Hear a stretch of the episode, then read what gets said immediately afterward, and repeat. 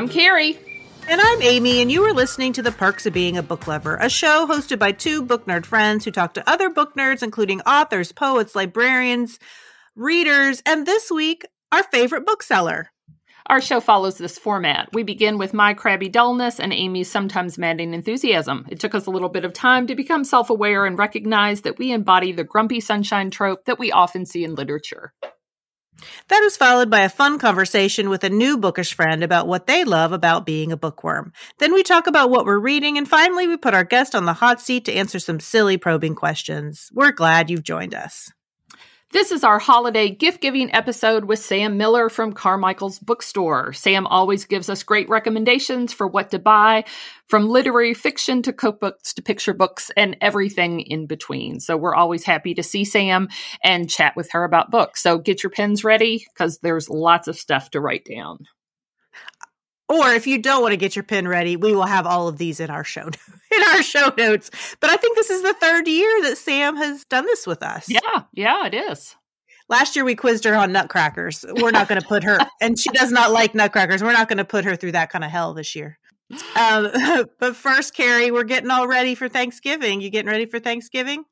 Uh, well, I mean, as ready as I get. I'm cleaning my house, not because we're having people into it, just because my house is kind of funky right now, so uh, it needs to be clean. So my big plans are cleaning up, reading. That's it. Those are my big plans. Well, my plan is I'm uh, very excited about this. I am not making Thanksgiving dinner, and I am pretty psyched about it. My middle son has moved away, and he's going to have to work on Thanksgiving, and he was sad about it. So I told him that I would come and spend Thanksgiving with him. So that is what I'm doing. And I am excited that I am eating Thanksgiving out at a restaurant. Are, are you just going to sit in? The, are you just going to sit in the dining room like the whole day and just like cheer him on? And he's a chef. He has to be there to help facilitate Thanksgiving lunch brunch at the restaurant he works at. But then he should be able to be off by three o'clock, and he and I are going to go then and have Thanksgiving dinner elsewhere. Well, that'll be but nice. I I am going to go to his Thanksgiving lunch to see him in action, but I don't have to cook it, so it's all the better. I love to cook, but I do not like making Thanksgiving dinner. I loathe it, actually. That makes me sound like a humbug as far as Thanksgiving goes, but it's a whole lot of work for very little time actually enjoying it, I feel like. Yeah, no, I, I totally agree. I, I am never going to cook Thanksgiving. Uh, my mother in law does it, and if, if she decides that she's no longer doing it, I told my husband, I'm like, I'm not doing that crap. I have no desire, don't care. We'll either eat out or get Chinese food, or you know, like I'm not doing it. I just don't care. So, so you're not the only humbug. I'm not the only humbug. Well, we always know you're a little bit of a humbug, but That's it's true. more of a it's more against my character generally to be a humbug. but this is a fun episode with lots of uh, book ideas for family, friends, and and most importantly yourself.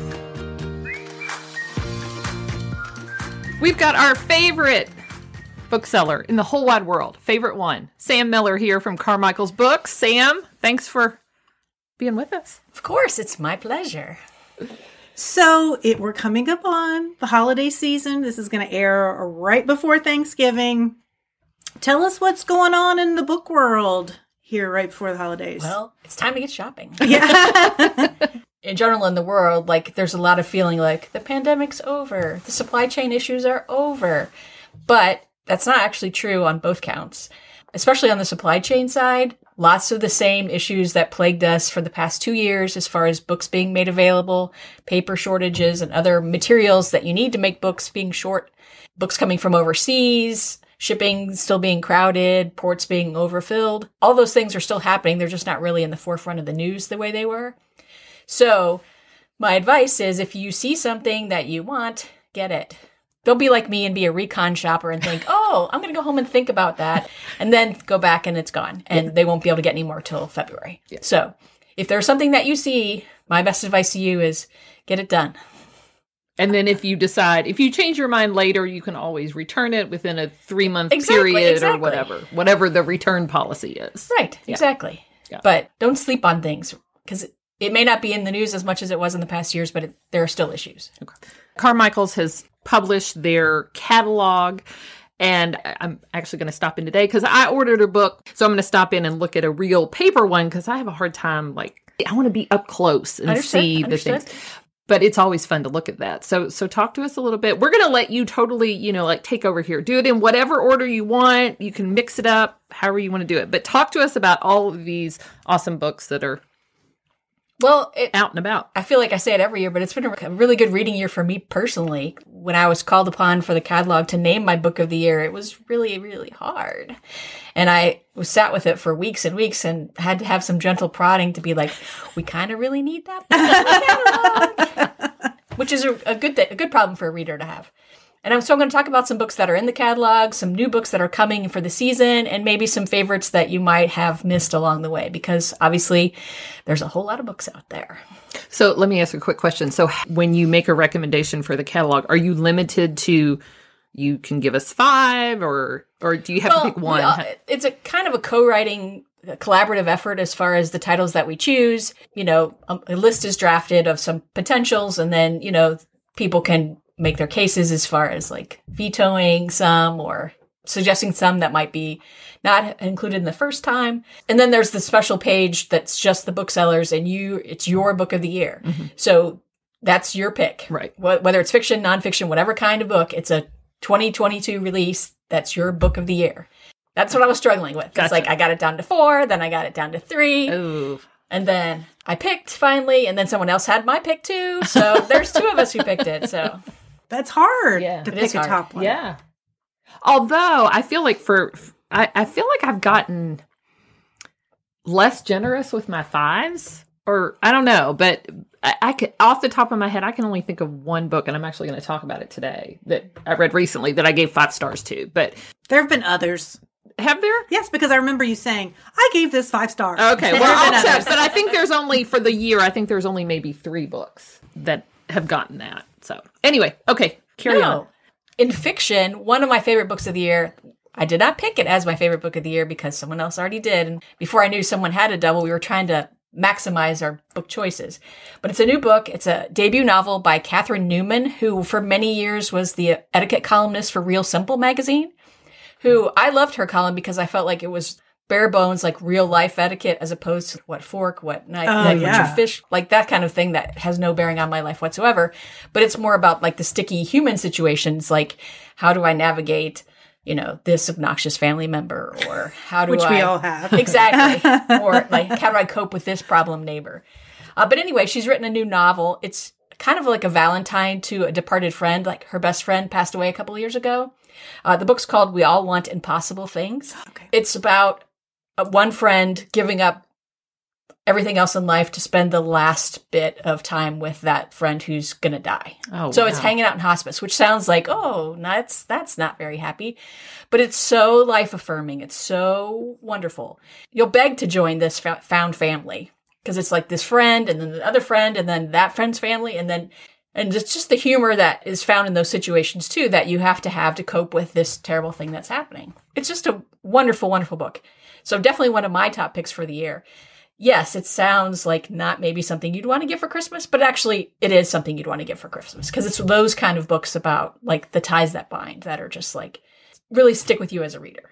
So is this a book that you're going to both laugh and cry? I mean, like, did Oh, you did you experience both? Yes, and Okay. it it's not just like smiling because that was funny, but like laugh out loud because it was funny, Okay. which is rare in a book for mm-hmm. me at least. Mm-hmm. Uh, another one that's also super, ooh, it's maybe not what you want to give, but you do want to give, which is going to make book talk fans really, really happy, is Madeline Miller, author of Song of Achilles and Circe, has a new book. It's just a short story, but it's wonderful. It's called Galatea, which so it's about the Pygmalion myth, and boy, she really goes there. I mean, it's short, but it packs a wallop, and it Really? is like the yellow wallpaper meets hashtag Me Too meets all the this new trend of reworking myths for our time. It's fantastic. But it, again, it's just a short story. Get excited, but don't get too excited. She is working on another novel about Persephone, but I did recently read that she has long COVID. So oh, that is, of course, throwing a monkey wrench in her writing process. Okay, so I have a question about this because I know novellas are they're coming back into vogue, at least in sci-fi, Yes. fantasy, and things. Yes. But when you sell a short story, like how do you sell a bound short story? It's just like a little bitty like? hardcover that would like fit in a stocking size or in your Oh, back okay. pocket size. Oh, Okay. And it's a really beautiful edition also. Oh, but that's cool. It is just like a small bound short story. It's I love that it look it looks a little different. So Yeah. it just doesn't look like a like like a really like super like thin someone book. was underachieving. No, it doesn't look like that. yeah. Uh, another one of note to especially literary fiction fans, Katherine Dunn, who of course had Geek Love back in the 90s and everybody read Geek Love and we talked about Geek Love. Yeah. And she had an unpublished novel that's actually been published now. It's called Toad. I haven't read it yet, but I'm super stoked to get into that and get back that like extra freaky feel that she was so good at. Now she passed away. Yes, she died in 2016. So again, this is a good example of, you know, just because you're dead doesn't mean you can't have a new book. So you said Toad. Is that T O A D? Yes. Okay. Okay. Oh well, that's yeah. That's going to be a little bit weirder than T O W E D. Okay. Yes. I read Geek Love in, in mm-hmm. a book club I was in way back when it came out, and it was freaky. I remember really liking it, but sometimes I think I should go back and read that and see what my impression of it is now. Have you reread it? I have not reread it recently, but I can imagine it would be a fruitful discussion for a book club. Yeah. Yeah. sure. And some of that might have been, what the heck was this? did you read it, Carrie? I did uh, based on your recommendation. Oh, really? Yeah, What, yeah. did, did you like it? yeah, I, don't did. remember. I did, but it was yeah, definitely like weird. Yeah. Yeah. Strange. Also, Cormac McCarthy has not one, but two books coming out as for Cormac McCarthy fans. And they're kind of a little different. One is called The Passenger, that's already out, and one is called Stella Maris, and it comes out on the 6th of December. They're both the story of two siblings, one who's a math genius, and the other one who, uh, the toll it takes, sibling who's a math genius also has schizophrenia. So she's institutionalized. So her brother is kind of coping with what that looks like from his point of view, which is what the passenger's about. And then Stella Maris, the second book, is actually transcripts of her therapy sessions while she's institutionalized. Oh wow. So they're companion They're sort of. companions, Yeah. yes. And apparently, Mr. McCarthy has been super into math. So he's been hanging out with lots of mathematicians and physicists. And so that comes through in this writing. So I think not only people who love his amazing use of language and punctuation or hate of punctuation, depending on whether you like it or not, will also might be intrigued and might pick up some new people because of the math. Like he hmm. really dives deep into it. Apparently it's like his new passion. So he hmm. brings that to these fictional works. Have you ever read Cormac McCarthy? I only read All the Pretty Horses, Okay. and I thought it was amazing what he did with language, but his hatred of punctuation really bothers me. I have trouble with dialects as a reader. I have trouble with creative use of punctuation because I kind of feel like. You know, those apostrophes are your friend. Those quotes are your friend. That They're helping the reader kind- understand. Right. It's like he thinks they're distracting marks, is what, what he said on the Oprah show. I mm. think when she chose The Road as her book pick. My analogy would be like when you're driving, those road signs and Stop signs. Those are there to help you. Right. They're to And help. prevent. yeah, that's right. Well, and I feel like I was able to enjoy that book because I read parts of it out loud, and at least until I was able to get into like, okay, this is how the rhythm, which is how like if I had to read Faulkner or somebody else who writes like that, that's how I have to do it because my brain has trouble if that's not you know traditionally formatted on the page. Mm-hmm. But obviously, he has tons and tons of fans, and they're super happy that he has new book, not just a new book, but new books. And that's terrific. So we've been selling lots and lots and lots of them. His fans are very happy about it. Uh, he's got to be pretty old. Yes. These may be his last. Maybe. I mean, I hope not. books. Yeah, But yes. it's interesting to me when people, as they get older, get passionate about things that maybe they weren't so much passionate. Like this new discovery, not discovery, but his new love of math. Yeah. I think if you're that kind of artist, you have a creative, uh, curious mind, Yes. right? So Yeah. I think it would be interesting to see the way it feeds into something that seems like an opposite, which is like the written word. Right. Usually those things are viewed as two separate things. Uh, another one I read and can totally vouch for was a debut. It's called Whalebone Theatre by Joanna Quinn. Like I said, it's a debut from a British author. It's historical fiction about two siblings who live on the coast in Britain and a whale washes up. And so they use the bones to make a theater when they're children. It's set in between the world wars. And then they both grow up to participate in World War II. But that theme of drama and the things that they learned and experienced in the theater kind of is woven through the entire book. So it's really, really good, especially for fans of historical fiction or World War II fiction. But it's kind of a cut above some of those, and I don't mean to knock those, but some of those have some very basic prosaic writing that are very plot driven. But she has a really beautiful use of language and she has a really great turn of phrase. So I really enjoyed it. I, I love the history part too, but there were lots of times when I would be reading, I'd be like, oh, nice. That's a really good turn of phrase. So if you're a reader who really enjoys that kind of thing, I think you'd really like it. First of all, I love the title. That is Yes. a great title. Second of all, I am a historical fiction reader, but I got a little saturated with World War II historical fiction. Well, it's almost equally weighted, Amy, between the two. So, mm-hmm. like, the first part is like a, a coming of age. They have, to be kind, absent parents. Okay. They're actually a little worse than that, but let's say absent parents. So they're able to have all these adventures. They put on these plays. They're tiny little artists. So that part's all very interesting. Like there's a mm-hmm. this Russian painter who comes in the scene and helps them with the theater, and so that there's all sorts of interesting things. And then they kind of, like I said, they kind of grow up, and then the Second World War happens, and they're participating, but it's done like you're still having those thematic themes. Mm. The way you describe it, it reminds me a little bit of All the Light We Cannot See, in that that one, it was definitely about World War II, but it was also like about the lives of these children before and the whole radio. I mean, so it wasn't just The war. other things were woven in there. And I think there are other things woven in this one. So Yeah. hopefully, if other readers are have World War II exhaustion, they They can they find other they things They wouldn't just be as like, well. oh no, not this one. yeah.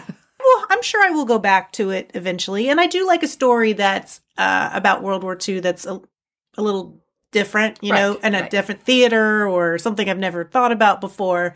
But No, subject fatigue is real. subject fatigue, yeah. and certainly like everything else it's like there there is a all the light we cannot see. There is a nightingale and then everybody's like oh well our publishing house needs to get us one of those. And then you have you know the market's flooded for a few years because people want them. But i think this is a little bit more than that. So Very and i good. really do i'm very curious about what she's going to do next because she i think she's a terrific writer and it's a really amazing debut. Uh, moving on to mystery. For people who are uh, locked room Agatha Christie fans, there's actually a new anthology called Marple, which is, of course, uh, a bunch of modern locked room mystery writers and some other writers, including some YA writers, taking on a new mystery with her classic detective, Miss Marple.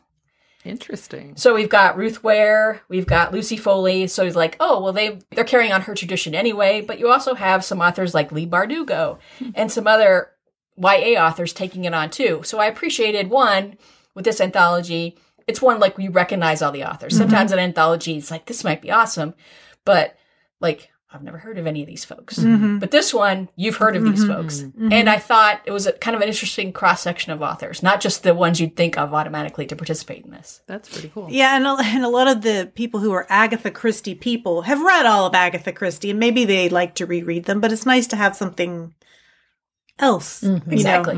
Well, and I think if you're a true fan too, sometimes that's really fun.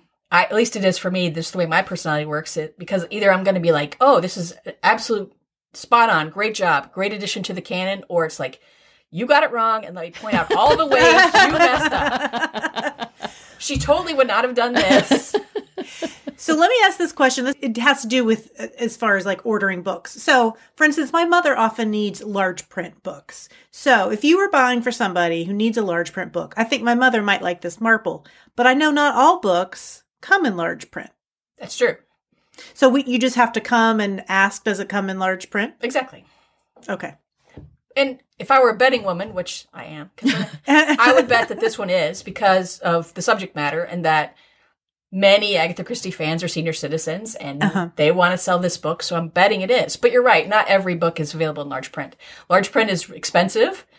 It takes a lot more material because if you've ever compared the size of a large print book to the size of the regular book, so yeah, they can't do it for all of them. Okay. Uh, another one that was fun is called uh, Killers of a Certain Age by Deanna Raybourn. This one, I could totally see the movie. Like, as I was reading, I'm like, Helen Mirren needs to be in this movie. Because it's about senior citizen female assassin crew. They're gathered together. They think to celebrate their retirement, and then someone tries to kill them. So then they realize there's a hit out on them. So then they have to use all the skills they've accumulated in all these years of being assassins to figure out who's trying to kill them and stop them. That Oh. would make a great movie. I know. I can totally see Helen Mirren as the lead person. It was very fun. If you're just if you like a mystery that's just like super balls to the walls, fun, you know, very propulsive, very plot driven, this is a great one.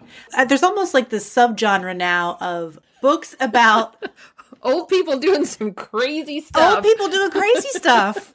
Because old people buy the books and watch the movies. So yes. They're not all sitting around thinking about math. They're also assassins. Yes. But it it was super fun. Yeah. And I would not be surprised if this was a kickoff. It ends in a, a place where they maybe there it's there'll be another. We're getting the band back together because there's totally room for that if she wanted to go that way, depending on how this one does.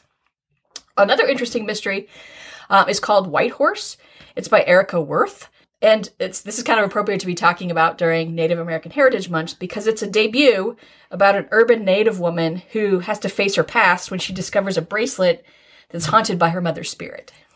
So you've got a couple of things going on. There's an actual like mystery, but there's also ancestor stories and grief and trauma from both the way that Native Americans have been treated at large and also in this particular family. So it's super dark and murky. And so the people at my store who really like that sort of you can't make a mystery dark enough for me are really, really vibing on this one. Oh wow. Okay, so when you mean dark, like how do you describe dark? What do you well, mean like by psychologically dark. Like Okay. there's, it's, it's kind of messed up. Is, Okay. is mm-hmm. usually what the youngsters at my store. It's like it's messed up, and they mean that as a compliment. They're like, oh, it's like, oh, okay, messed up. I like it. Moving on to sci-fi, one that's kind of in sci-fi, although it's also very literary. Uh, Celeste Ng has a new book. It's called Our Missing Hearts, and she's kind of going a little off the beaten path, and uh, it's a dystopian. Oh.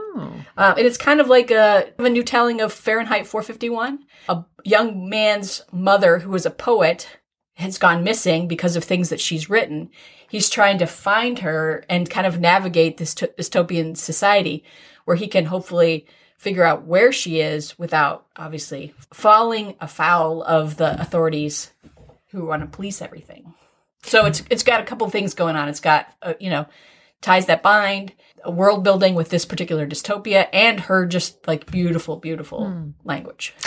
I'm seeing a pattern here. I'm thinking there have been several authors who don't normally write dystopian who their most recent release is. Like I'm thinking about the Silas House book, Lark Ascending. That is about that. totally yes, has not been in his repertoire before. yes. And that is a dystopian. I, I wonder if it's like It's called 2016 until now. COVID, you know, our political climate right now. Yes. And also in the Silas House, literally the climate, like the Yeah. urgency about Mm-hmm. the planet, I think was one of the reasons we were at his Louisville launch event. And uh, he did talk about that being one of the impetuses for writing Lark Ascending.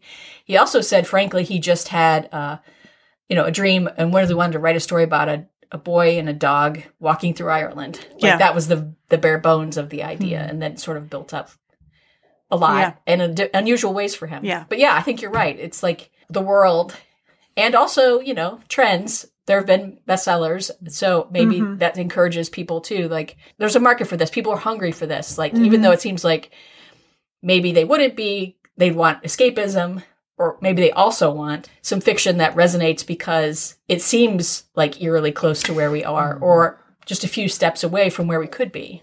Well, it's just to me another example of how, you know, art imitates life. And, you know, you see trends in books throughout history about, you know, what's going on in the culture and then it's reflected in what's mm-hmm. going on in Right. art. And I feel like, you know, when I say it's a trend because two authors have done it, it seems to me it's probably that might not be a trend, but just I think it, I think you're right. I think there's more to them than that, and I think we'll probably see more of it too. Mm-hmm.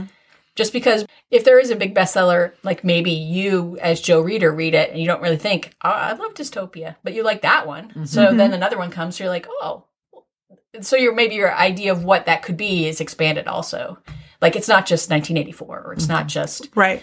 Fahrenheit 451. It could Right. be this too. It could be kind of adjacent to what we already have in real life, but amped up a little bit. Mm-hmm. But yeah, and kudos to them. You know, she could have just written another literary novel about, you know, another family or, you know, another relationship as she's done in the past and probably had it a bestseller and it probably would have been awesome. Mm-hmm. And Silas could have written another book about Appalachia or, you know, being queer in Appalachia and people would have been like, fantastic, awesome. But they, you know, kudos to them for swinging for the fences and like, hey, I'm going to try to do something different. Yeah. Mm-hmm. I, I, I appreciate it when authors, and well, and really anybody, musicians or whoever, you know, it's like, do you really want to keep doing the same thing f- your whole life? Well, and I don't, that doesn't mean I like every time they try something different either. Right. I don't think anybody does, but I still admire that because I feel like the pressure would be to keep doing the same thing over Right. and over again. Right. It's like, yes, Bruce, write another song about New Jersey. but no, it's like we're going to write about something else. Right. Okay. Right. Also, a fun one, if fun is the right word, for a book called Leech. It's by Hiron Ennes. It's like Wuthering Heights with worms, is the way our sci-fi hero described it. Which, judging by the expression, this is a podcast, so you can't see their faces, but one host is laughing and one host is horrified. So perhaps if you have people on your list that would be the laughing people, this could be a book for them. I, I'm But just trying to figure out how, I'm just like, how, are the characters the worms? Are they, you know, anyway, carry on. I'm so intrigued. Well, it's it's if it'd be great for people who like gothic. It's also great for people who aren't afraid of a little body horror. So it's kind of a, a mesh of a couple things, but the writing is top notch. okay. So I am putting that on the list right this second. Ooh. Well, I know what I'm getting myself for Christmas. Merry Christmas to me. Uh, in nonfiction, a couple of titles I want to talk about. Uh, obviously, Michelle Obama has a new book, so that's It just came out like yesterday, yes, right? that's cause for rejoicing. Um, it is about overcoming uncertain times, which of course couldn't be more timely. So I'm feeling it's going to be under a lot of Christmas trees or under by the menorah this year, for sure. Also, Year of the Tiger. I don't know if you're familiar with Alice Wong. She's a disability activist, and she wrote a book that's kind of like a template for that sort of thing called Disability Visibility.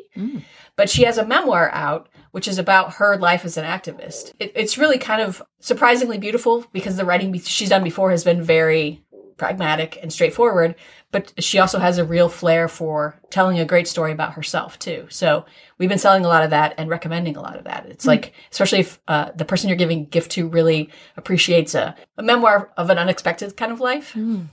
Also, we're super excited that Ross Gay has a new book. He's a, definitely a Carmichael's favorite. Um, if you've never read Ross Gay, you need to read Ross Gay. But he's definitely one of those authors who's kind of you either love Ross Gay and want him to be your best friend, and you want him to write you an essay every morning that you could read when you're waking up to set your tone for the day, or you think Ross Gay overwrites and you're like, whoa, whoa with the words and the footnotes, man.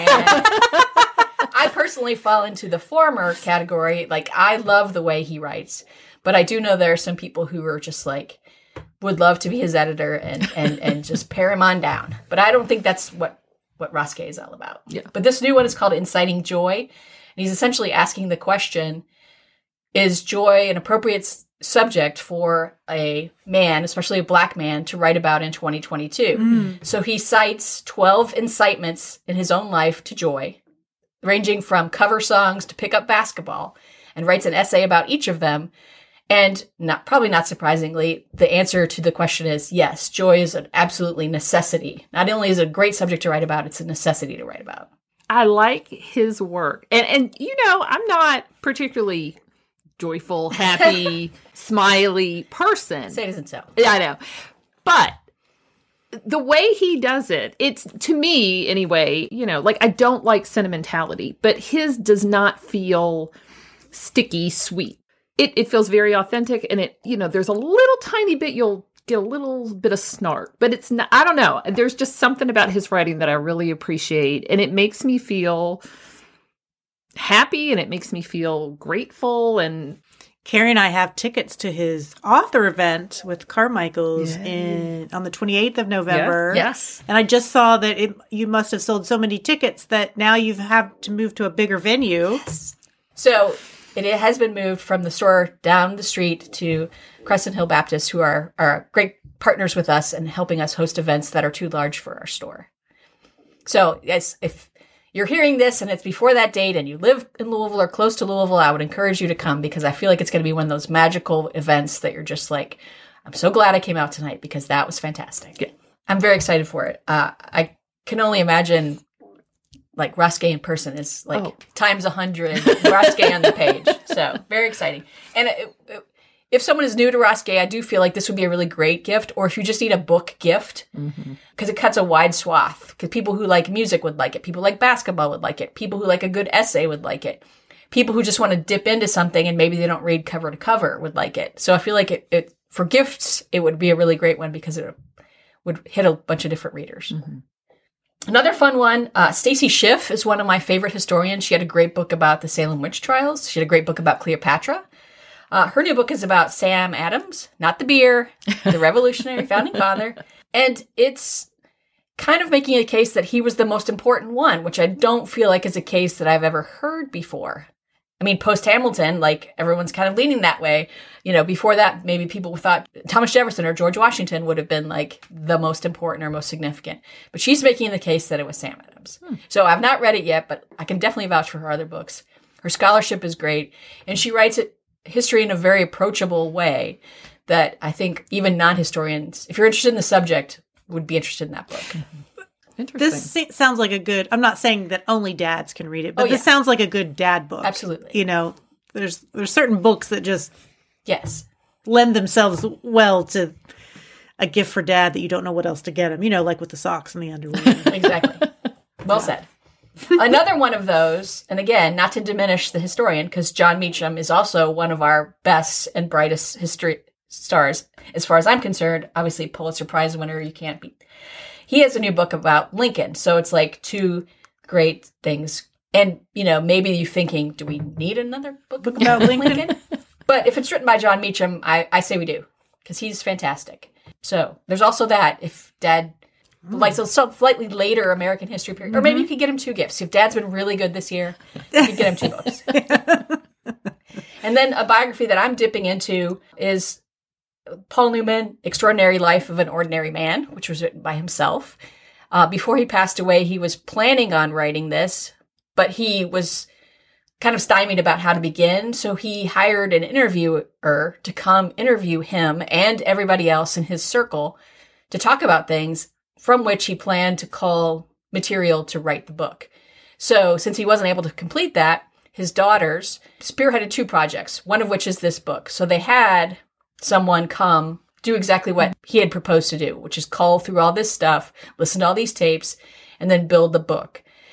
The other thing they did was work with Ethan Hawke to make a documentary, which came out earlier in the fall, about both of their parents. Well, in, ca- in one of the daughter's cases, only her father, because Joanne Woodward was her stepmother. And that's called The Last Movie Stars, which hmm. I watched and I thought it was fantastic because what he did with that was cast actor friends to play the parts vocally, sort of the way Ken Burns does in his documentaries. Mm. But that added like a whole other level of interest. Paul Newman has a certain image of cool, of being masculine, being very confident. And in real life, the man was completely opposite, apparently. Like he hmm. was not a very confident person at all. He had big imposter syndrome, which really surprised me because that certainly does not come across in his acting. So it was really, really interesting to me. Both projects, like how they brought to life a whole other side. I, as someone who's seen like, you know, 95% of his movies, something I never would have considered from him. the movie was it on on a streaming service? I think it was, uh, I'd have to look it up. Uh, right now it's HBO Max. Okay. it would be great for a fan, but it was also kind of interesting too, just from uh, if someone likes biographies in general, that again might show a flip side to somebody that you're like, oh, I thought this is what they were like. Mm-hmm. They're actually something completely different. Mm-hmm. And because it's has it's not just him writing, it's other people's writing, and mm-hmm. it's kind of interesting to, to be, have him being like, I was terrible. That was my worst performance. And then somebody else immediately saying, he was fantastic. It was mm. amazing. Yeah, I've read a couple of biographies that are like that, where you get their words and then everybody around perception of the same thing, and it's interesting to see when it's very different. Mm-hmm. You know, mm-hmm. and it, it helps you develop that full picture. Mm-hmm. You know, But it's like, yeah, you're Paul freaking Newman. yeah, what do you mean? but again, it's like bringing a star down to earth in a really interesting way.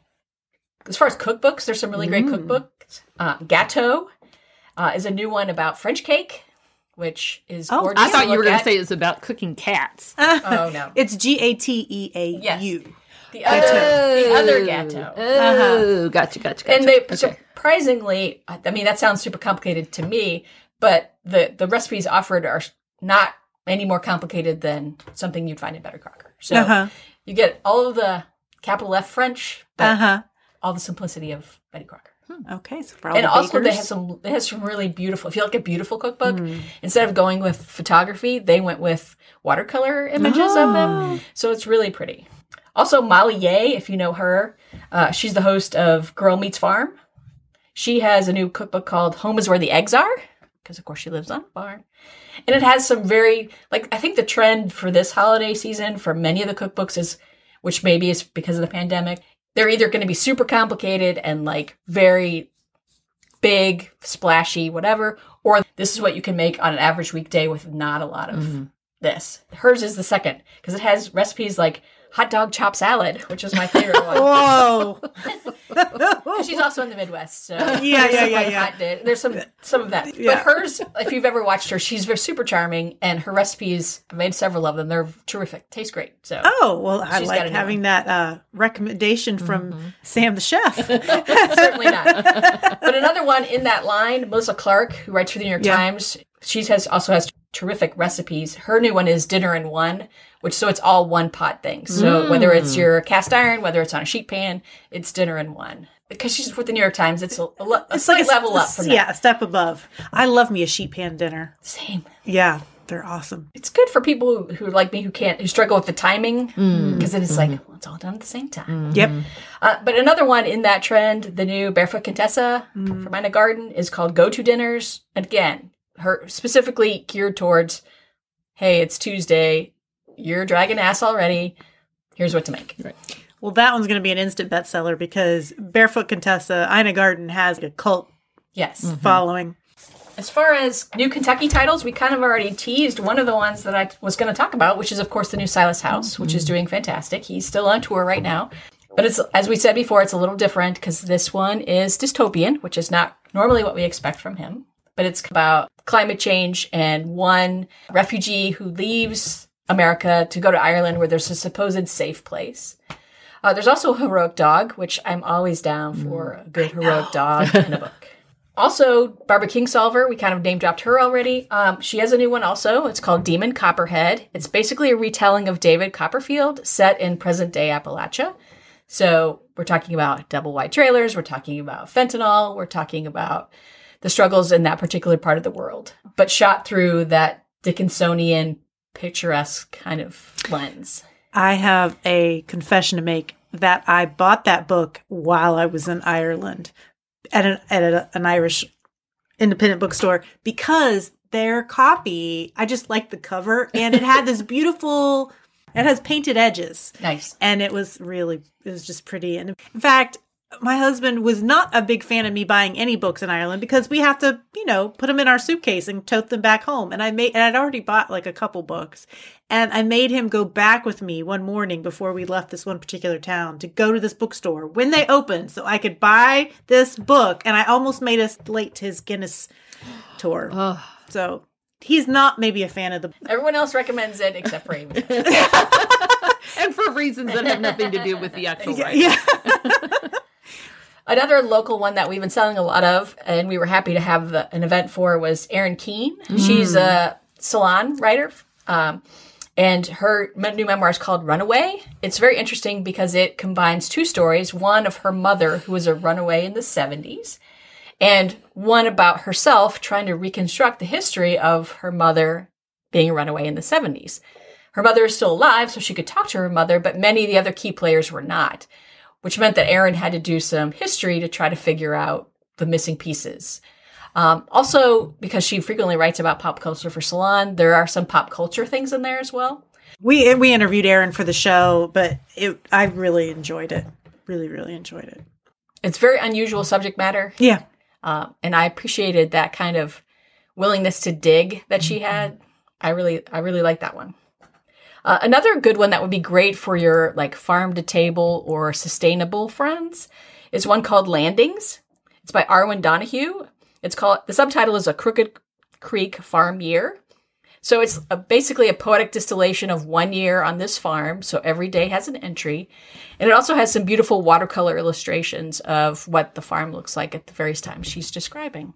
So it's just like a beautiful, lovely lyrical gift. So when you say it's poet, is it poetry? No, it's just like an entry about that particular day on the farm. Like it's very lyrical, but it's not actually poetry. Okay. And the author's from Kentucky. She is, yes. And again, another like gift book. Pre- Yeah. it's like has the nice illustrations. It makes for a really nice presentation, I think.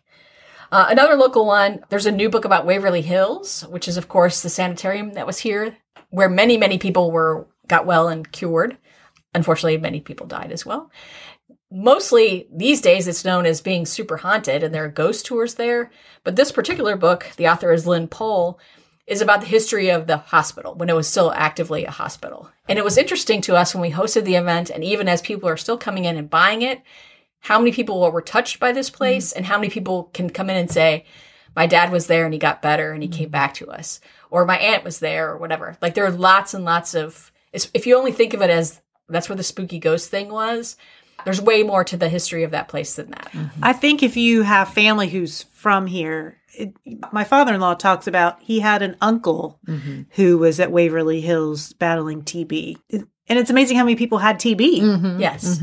I fi- found out my grandfather worked at Waverly Hills, which I'd, I'd never known that, but that might be one I get for my mom and dad for Christmas because I think they would find it interesting.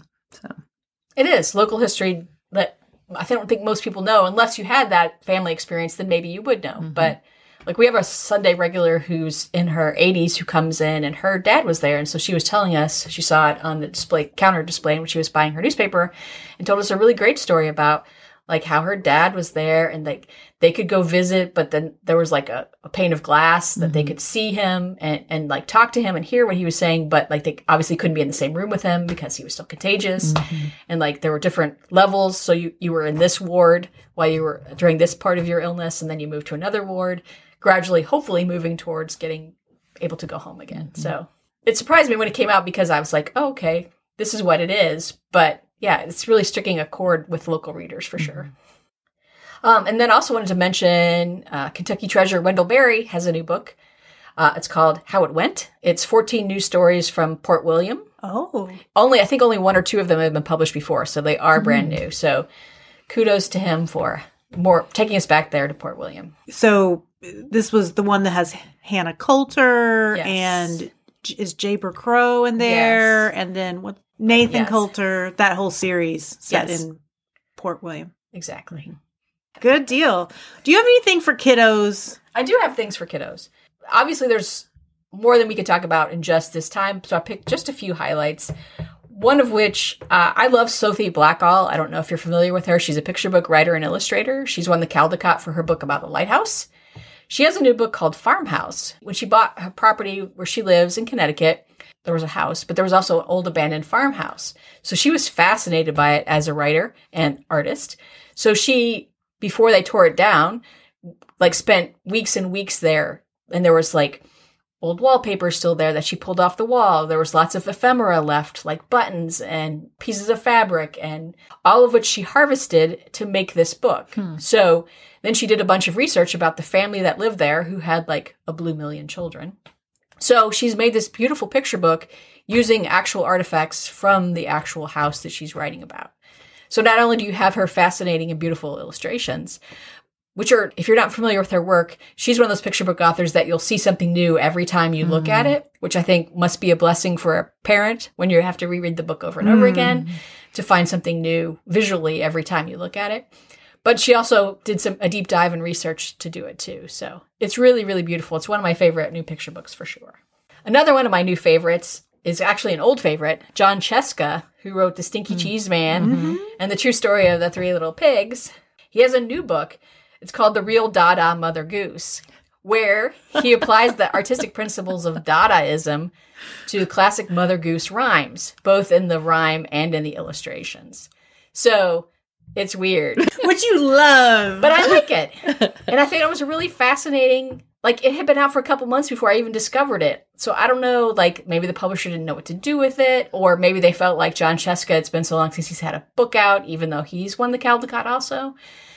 But in his normal I subvert the story mm-hmm. kind of way, he's doing that with nursery rhymes, hmm. which are already sometimes like really weird to start out with. yeah. So I really like that one too. Another picture book that I really like is called This Story is Not About a Kitten. it's Randall de Sève is the author and illustrator. And it's about a kitten, but it's not, as the title indicates.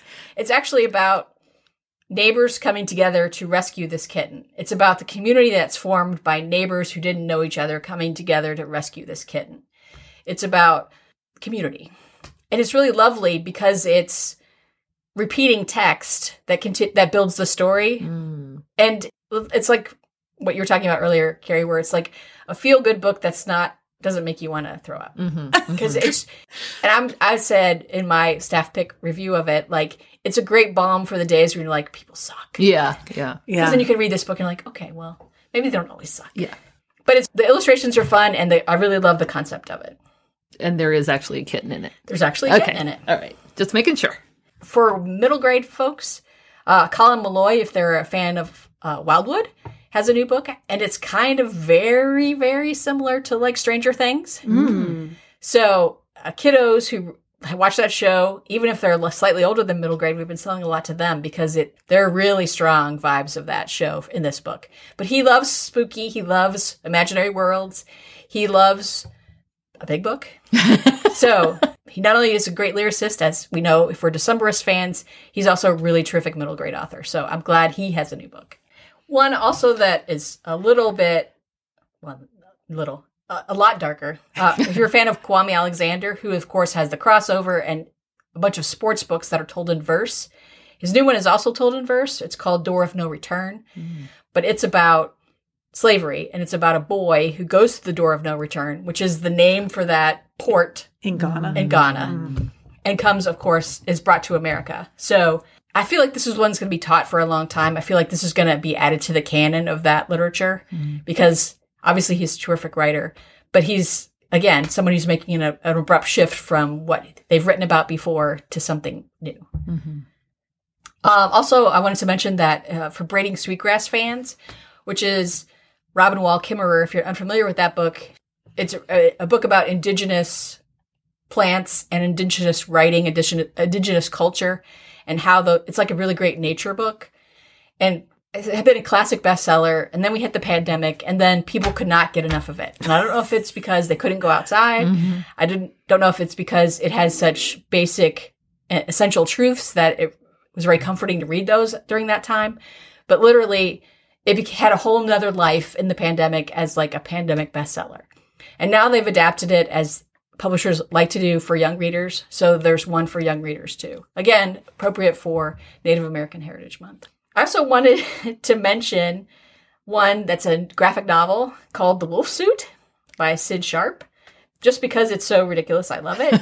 Um, sheep Bellwether Rigwetter is out of blackberries and so must enter the forest to restock. So he wears a wolf suit for protection. He meets a, a bunch of other wolves and tries to pass as a wolf with hilarious results. it's yes. Next time you guys are in the store, you should look for it. People listening should look for it in the stores where you are because it's it's well worth that 10 minutes of your life that you will spend. Hmm. All right. Good. So many good suggestions. Let's take a little break. Okay. And when we come back, if you don't already have too many books on your TBR, we're going to add just a couple more. We're going to talk about what we're reading.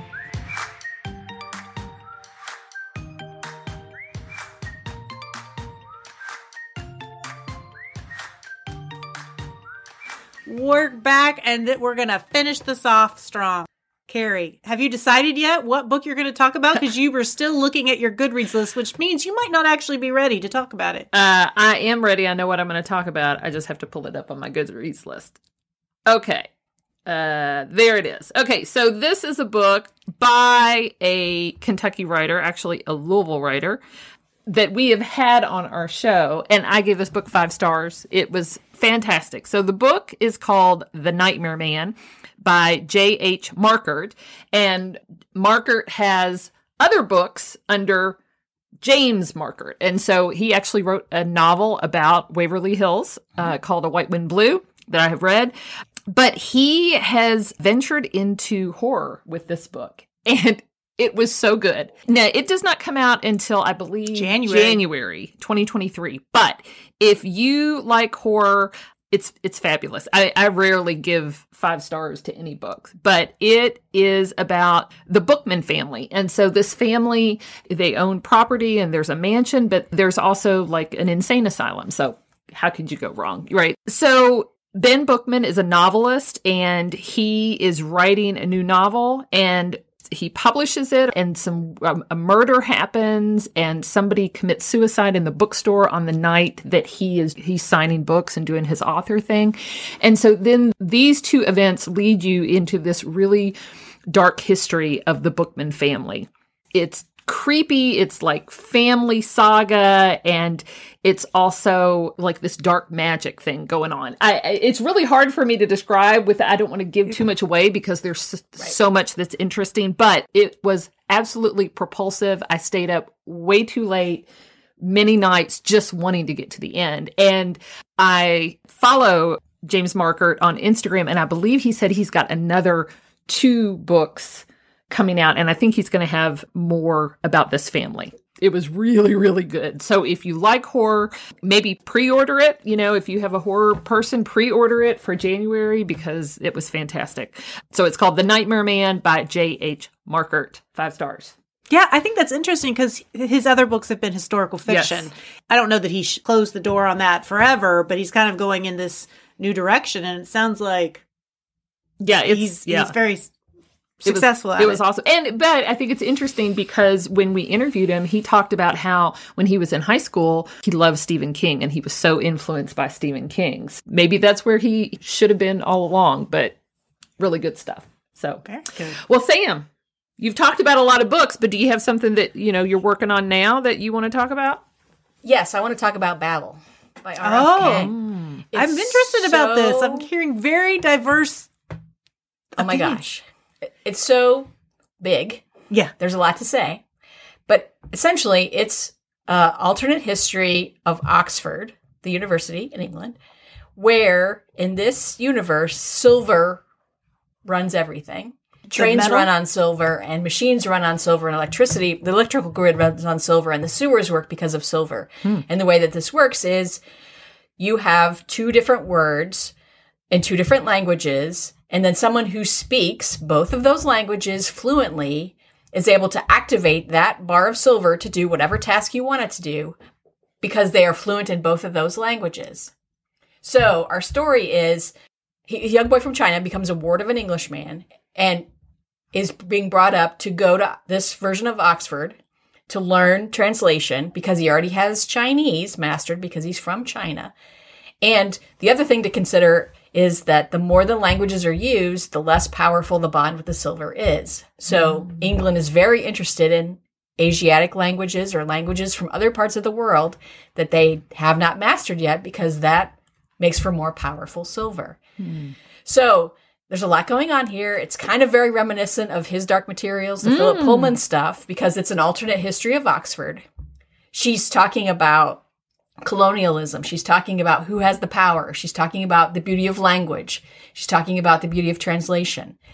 It's there's so many good things going on. Like at the beginning of the book, this boy's found a family. He's found purpose. He loves to learn. Oxford's wonderful until the veil is removed from his eyes and he mm-hmm. realizes what a power broker is and what is actually going on, especially to his homeland. So then he has to decide what am I going to do with that knowledge? Am I going to be part of this process or am I going to subvert this process? It's so interesting. It's so good. It operates on so many different levels. The language is so wonderful.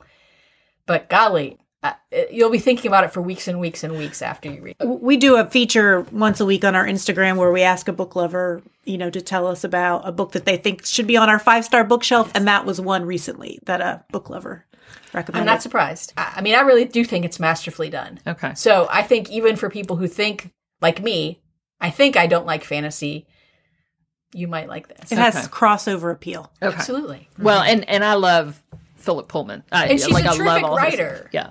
just you know so like even if you're just like oh i love to read beautiful skilled writing and she mm-hmm. makes absolutely great use of footnotes throwing in actual history and actually her imagined history mm. and so like you'll learn a bunch of stuff about chinese and the way the chinese language works just from osmosis Huh.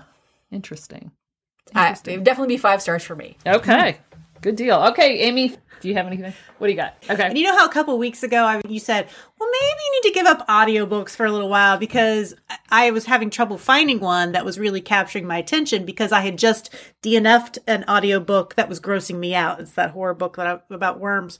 And I was having trouble finding one. Well, I did what I often do when I need like a palate cleanser and something to reboot me, I went to a David Sedaris book. So I listened to the most recent David Sedaris book called Happy Go Lucky. It came out at the beginning of the summer, I believe.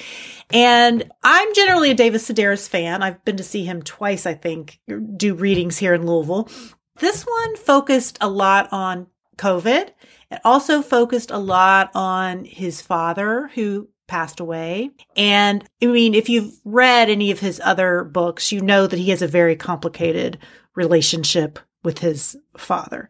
And so this one was about the demise of his father. And it's funny because his father had been difficult his whole life until he said the last six months, and then he turned into an angel. it was like his whole personality changed. Hmm. There were a few essays where I thought, I don't know. He's maybe bringing up some dirty family laundry that I mm. wonder if some of his other family members maybe wished he hadn't talked about. But overall, I mean, I, I listened to this. He narrates it. He, he's always a wonderful narrator of his own work. And it made me laugh out loud many times. An interesting fact that I learned was that his partner, Hugh, is from Louisville. Oh. And I oh, did not know I that. don't think I knew that either. And Hugh's mother, I think, is in a in a assisted living facility here, and so they come to visit often. Huh. They do, and it's really fun. I can say, Amy, as the local bookseller, when they come into the store when he's not on tour. Obviously, he comes and he either has a performance, or sometimes if he has a new book, we'll have him for a signing. But sometimes they just come to visit Hugh's mom, and so then they when they come to the store, it's totally on the down low. So you're just like shelving books, or you're doing something else, and then you hear His voice, because David it's Sedaris Sedaris voice, and you're like, David Sedaris is here. yeah, I do recommend it if you like David Sedaris. And it broke my audiobook mm. slump. Is it something that maybe that somebody, even if they don't know anything about David Sedaris, somebody who just has an aging parent, does it primarily cover like his relationship with his dad? I mean, I kind of feel like with most David Sedaris, you can pick up any David Sedaris book and just go with it. He he does mention a little bit about why he has very mixed feelings Mhm. about his father, but I mean, you don't get the whole history. Right, he talks right. about that in other Right. books Mm-hmm. as well. But again, like I said, I feel like almost with any of his collections, you can kind of just you can pick them up anywhere. I mean, I've read them all of them out of order. I mean, so it's not like you have to Right. to do that. But his his observations on life and the things around him are just so interesting, and Mm-hmm. I always enjoy them. Highly recommend "Happy Go Lucky" by David Sedaris. All right. Well, if you haven't found a book from listening to this episode, you're hopeless. So, I- honestly- So happy holidays. So happy holidays. To see Carmichael's holiday gift guide, visit their website at www.carmichaelsbookstore.com. For show notes for any episode, go to our website at www.perksofbeingabooklover.com. We're also on Instagram at Perks of Being a Book Lover Pod or on Facebook at Perks of Being a Book Lover. If you like what we're doing with the show, tell a friend. Word of mouth is one of the best ways to help people find us. Or leave us a review on your favorite podcast platform like Apple Podcasts and Spotify. Finally, a huge thank you to Forward Radio 106.5 FM, a grassroots community radio station in Louisville, Kentucky. You can find our show there, live or in archives at forwardradio.org.